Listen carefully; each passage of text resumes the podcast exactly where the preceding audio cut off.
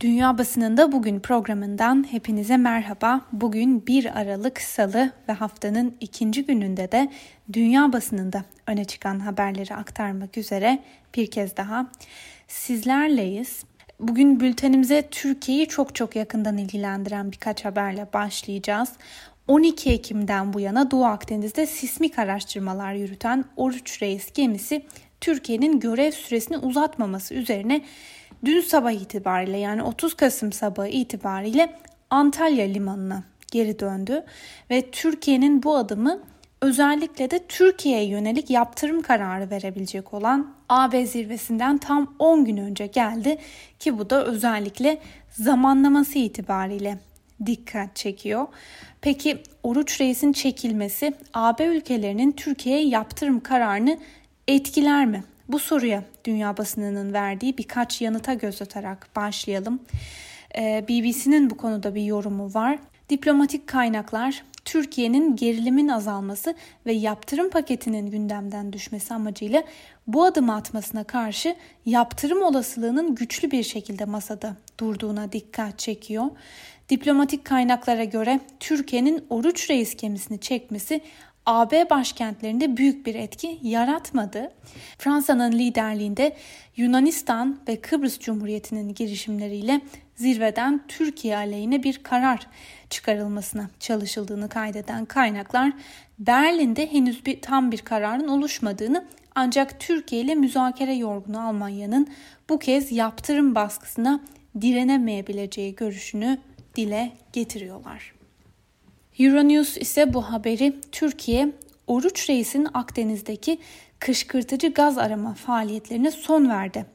Başlığıyla aktarırken aynı gelişmeyi gündemine taşıyan Avusturya basınından Wiener Zeitung ise başta Yunanistan olmak üzere birçok ülkenin bu hamleyle tatmin olmadığının altını çiziyor.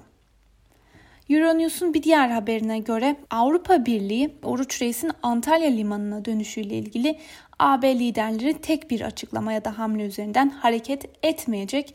Değerlendirme sürecinde belirlenen süre zarfındaki davranışlar ve açıklamalar göz önünde bulundurulacak açıklamasında bulundu. Yunan basınından Greek Reporter şöyle yazmış. Türkiye'nin Oruç Reis'i AB zirvesine günler kala geri çekmesi Ankara'nın bir taktiği miydi? Yunanistan'a göre Türkiye'nin artık yapacağı herhangi bir son dakika iyi niyet jesti bir taktikten fazlası olarak görülmeyecek. Bu kez Avrupa Birliği'ni kandırmak kolay olmayacak diye yazmış ve Ekatimerini gazetesi ise Oruç Reis AB zirvesi öncesinde limana döndü diye yazmış. El Monitor ise bu konuda aktardığı haberi şöyle aktarmış. AB Türkiye'ye yaptırım uygulamaya hazırlanırken Doğu Akdeniz müttefikleri Mısır, Yunanistan ve Kıbrıs Akdeniz'de ortak bir askeri tatbikat yapmaya hazırlanıyor. AB zirvesinden Ankara'ya yaptırım kararı çıkması da bekleniyor. Bir diğer habere göre de Almanya Başbakanı Angela Merkel, Türkiye'nin sismik araştırma gemisi Oruç Reis'in Antalya'ya dönmesiyle ilgili olarak e, açıklamasında bunun iyi bir işaret olduğunu söyledi. NATO Genel Sekreteri Jens Stoltenberg ise Türkiye ile Yunanistan arasındaki gerilim için kaygılarım sürüyor açıklamasını yaparken Oruç Reis'in Antalya limanına dönmüş olmasını olumlu bir adım olarak nitelendirdi. Avrupa basınına değinmişken Fransa'nın gündemindeki bir gelişmeyle devam edelim. Fransa'da bir siyahın polis tarafından darp edilmesi ve tartışmalı güvenlik yasasına yönelik iki haftadır süren ve hafta sonu yüz binlerce kişinin katıldığı özgürlük yürüyüşleri hükümete geri adım attırmayı başardı. Hükümet yasanın yeniden yazılacağını açıkladı ve Alman basınından Deutsche Welle'nin bu konudaki yorumuna göre yasa tasarısı 2022'deki Cumhurbaşkanlığı seçimleri öncesinde Macron'un sağ seçmenin oyunu kazanmak üzere attığı bir adım olarak değerlendiriliyor. Macron yasa tasarısı nedeniyle kendi partisindeki sol kanattan da son aylarda fazla sağa kaydığı eleştirilerine hedef olmuştu. Avrupa basınından aktardığımız bu haber ve yorumların ardından bültenimize Amerikan basınıyla devam edelim. Biden bugün içinde yönetiminde yer alacak olan ekonomi ekibini açıklamaya hazırlanıyor. Biden'ın geçiş ekibi Maliye Bakanlığı'na getirilecek eski Merkez Bankası Başkanı Janet Yellen olmak üzere birçok üst düzey ismin belirlendiğini duyurdu. Belirlenen bazı isimler üzerinden Voice of America'da şöyle bir değerlendirme yapmış. Kilit pozisyonlar için büyük ölçüde beyaz erkekleri seçen Başkan Donald Trump'ın aksine Biden'ın ilk atamaları pazar gecesi açıklanan tamamı kadınlardan oluşan iletişim ekibi dahil olmak üzere oldukça farklı profillere sahip isimler ve çeşitlilik içeren bir ekip kurma sözü veren Biden daha önce de tüm basın ve iletişim ekibini kadınlardan seçmişti. Washington Post gazetesi de Biden'ın ekonomi ekibine dair bir haber paylaşmış. Beyaz Saray Yönetim ve Bütçe Ofisi Direktörü olarak da Nira Tanden belirlendi. Tanden ise bu ajansı yönetecek olan ilk beyaz olmayan kadın olacak. Washington Post aynı zamanda Tanden'ın cumhuriyetçilerle sık sık çatışan kişiliğine de dikkat çekmiş. Bazı cumhuriyetçi isimler şimdiden onay oturumları sırasında Tanden'ın cumhuriyetçilerin tepkisiyle karşılaşacağı için zorda kalabileceğini söylemeye başladılar. Bu arada New York Times gazetesi ise şöyle bir yorum yapmış. Biden ekonomi alanında çalışmayı belirlediği isimlerle ve bu alanda yapacaklarıyla işçi ve gelir adaletine odaklanmayı öneriyor.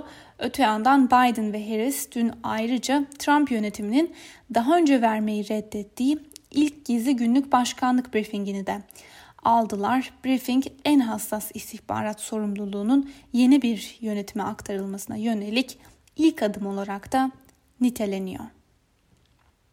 Gazetenin aktardığı bir diğer haberle devam edelim. Trump yenilgisini reddetmeye ve gelecekle ilgili seçmenine vaat ve umut vermeye devam ederken agresif bir şekilde bağış toplamaya devam ediyor. Seçimler Savunma Fonu adı altında seçmenlerinden bağış toplayarak bu paraya mücadeleleri için ihtiyacı olduğunu savunan Trump şimdiden 170 milyon dolar bağış topladı. Gazeteye göre Trump bu bütçesiyle bir sonraki siyasi hamlesini finanse edebilir. Aynı haberi gündemine taşıyan Washington Post ise şöyle yazmış. Seçimlerle ilgili yalan beyanlarda bulunan ve kanıtsız hile iddialarını sürdüren Trump şimdiden en az 150 milyon dolardan fazla da bağış topladı. Trump ve müttefiklerinin girişimleri sayısız defa başarısızlıkla sonuçlandıysa da saldırılarını sürdürüyorlar. New York Times'ın gündemindeki bir diğer haberde birçok kişinin umutla beklediği aşılar. Gazeteye göre aşılar geliyor ancak ABD'yi aşıların öncesinde uzun karanlık bir kış bekliyor. Ülkede salgın aşılarla kontrol altına alınacak ancak yine de o sürece kadar uzmanlar önümüzdeki birkaç ayın korkunç geçeceği konusundaki uyarılarını da sürdürüyorlar. Bu arada Moderna şirketi aşı onayını almak için Amerikan Gıda ve İlaç Dairesi'ne başvurusunu yaptı. Ancak şimdilik iyimserliği bir kenara bırakıp kötü senaryoya yönelik hazırlık yapmalı. Ve Amerikan basınından aktaracağımız son haberimize de geçelim. NATO zirvesinin gündeminde Türkiye'de var. NATO Dışişleri Bakanları Dağlık Karabağ krizinden Belarus'a, Afganistan'dan Doğu Akdeniz'e kadar pek çok uluslararası politika ve güvenlik konusunu görüşmek üzere toplanıyor. ABD, Afganistan ve Irak'taki askeri varlığını azaltmayı planlarken Fransa'da Türkiye'nin NATO içindeki varlığının sorgulanmasını gündeme getirmeyi planlıyor. Fransa Dışişleri Bakanı Le Drian, ittifakı dinlemeden tek taraflı kararlar alan Türkiye'nin NATO üyeliği tartışılmalı diyerek bu eğilimi açıkça dile getirdi. Ancak ne Avrupa Birliği içinde ne de NATO dışında hassas pek çok konu üzerinde bir uzlaşma sağlanabilmiş değil. Fransa Türkiye konusunda Almanya ile Afganistan, Irak ve Suriye konusunda da ABD ile farklı görüşleri savunuyor ve Voice of America aktardığı bu haberde aynı zamanda Paris ve Berlin çekişmesine de dikkat çekmiş. Paris ve Berlin Kasım ayı ortasında Avrupalıların özel hareket etme yeteneği olarak açıklanan bir kavram olan stratejik özellik konusunda çatıştı. Macron, Trump'ın tek taraflı politikaları karşısında AB'nin kendini savunma gücünü oluşturmasının bir zorunluluk olduğunun anlaşıldığını dile getiriyor ve NATO'ya karşı olmayan bir Avrupa savunması inşa edilmesini istiyor. Alman Savunma Bakanı ise açıkça bu politikayı eleştiriyor ve Avrupa'nın NATO'ya, NATO'nun da Avrupa'ya ihtiyacı olduğunu savunuyor. Amerikan basınının ardından İngiltere'ye dair birkaç haberle devam edelim. Financial Times'ın gündemindeki bir habere göre İngiltere 7 Aralık'ta e, koronavirüs aşısını yapmaya başlayabilir. Yani BioNTech ve Pfizer'ın geliştirdiği aşıya ilk onayı vermesi beklenen İngiltere'nin yaklaşık 7 gün içerisinde ilk aşıları yapabileceği iddiası ortaya atıldı. İngiltere ve Avrupa Birliği Londra'nın birlikten çıkmasından sonra ticari ilişkilerin nasıl olacağını düzenleyecek kalıcı bir anlaşma üzerinde uzlaşmaya hala e, çalışıyor. Pazartesi günü taraflar birbirlerine anlaşmaya varma konusunda sürenin dolmak üzere olduğu uyarısında bulundu. İngiltere geçen yıl Ocak ayında AB'den resmen ayrılmıştı ve 31 Aralık tarihinde ise geçiş süreci sona ermiş olacak. Taraflar aralarındaki 1 trilyon dolar hacmindeki yıllık ticaretin koşullarını e, düzenlemeye çalışıyorlar. Anlaşmaya varılabilmesi için tarafların özellikle devlet yardımı gibi bazı temel konularda farklılıklarını gidermesi gerekiyor. BBC'nin bir haberiyle devam edelim. Covid krizi İngiltere'de 700 bin kişiyi yoksulluğa sürükledi. İngiltere'de bir düşünce kuruluşu tarafından yapılan çalışma, koronavirüs salgınının yol açtığı ekonomik krizin İngiltere'de 120 bini çocuk, 700 bine yakın insanı yoksulluk sınırının altına ittiğini ortaya koydu. Bu haberin ardından yine BBC'nin bu kez Muhsin Fahrizade suikastına ilişkin aktardığı bir habere göz atalım. Fahrizade geçtiğimiz cuma günü e, İran'ın başkenti Tahran'ın dışındaki bir yolda uğradığı gizemli saldırıda öldürüldü ve dün ise devlet töreniyle toprağa verildi. Peki İran bu suikaste nasıl bir yanıt verebilir? İran aslında şimdiden ilk tepkisini verdi. Saldırıdan 72 saat sonra parlamento ABD Başkanı Donald Trump'ın 2018'de çekildiği nükleer anlaşmasının hilafına uranyum zenginleştirme seviyesini arttırarak sivil nükleer programın hızlandırılmasını onayladı. Fahrizade sadece önde gelen bir nükleer bilimci değil, cenazesine katılan askerlerin sayısından da görüldüğü gibi orduda üst düzey bir isimdi. İran için ikinci seçenek ise vekil güçleri kullanmak. İran'ın Orta Doğu genelinde Lübnan, Irak, Suriye ve Yemen'de fonladığı, eğittiği ve silahlandırdığı bir dizi vekil milis güçleri var. Ancak bu milis güçlerini kullanmak bir misillemeyi de beraberinde getirme riski taşıyor. İran için üçüncü seçenek aynı şekilde karşılık vermek. Yani Muhsin Fahrizade ayarında İsrailli bir isme suikast düzenleme girişimi. Ancak BBC'ye göre bu İran için belki de en riskli yanıt olur. E, tabii ki hiçbir şey yapmamak da bir seçenek ancak BBC'ye göre bu da pek olası değil. Öbür taraftan İran'da aynı zamanda Haziran ayında da sertlik yanlılarının iyi sonuçlar almayı umduğu bir seçim yapılacak. Gürültülü söylemlerine karşın sandıktaki şanslarını azaltabilecek bir süreci tetiklemekte ihtiyatlı davranacaklar. İran'ın İngilizce yayın yapan haber kanalı Press TV, ülkenin en kıdemli nükleer bilim adamı Muhsin Fahrizade'nin öldürülmesinde İsrail yapımı bir silahın kullanıldığını iddia etti. İsmi açıklanmayan bir kaynak bu terör eyleminin düzenlendiği yerde bulunan silahın üzerindeki logo ve özellikleri İsrail ordusuna ait diye konuştu. Öte yandan Al Arabiya'nın Irak kaynaklarına dayandırdığı bir haberine göre de İran Devrim Muhafızları Ordusu komutanlarından Müslim Şah'dan Irak'ın Suriye sınırındaki Anbar eyaletinde gerçekleştirilen bir SİHA saldırısında öldürüldü. Şahdan'ın öldürüldüğüne yönelik iddialar İran nükleer programının mimarı olarak kabul edilen Fakrizade'nin öldürülmesinin ardından geldi. Tel Aviv merkezli İsrail Hayom gazetesi saldırıyla ilgili olarak geçmişte Suriye-Irak sınır bölgesinde İran destekli güçlere hava saldırıları düzenlemişlerdi diyerek ABD öncülüğündeki koalisyon güçlerini işaret etti.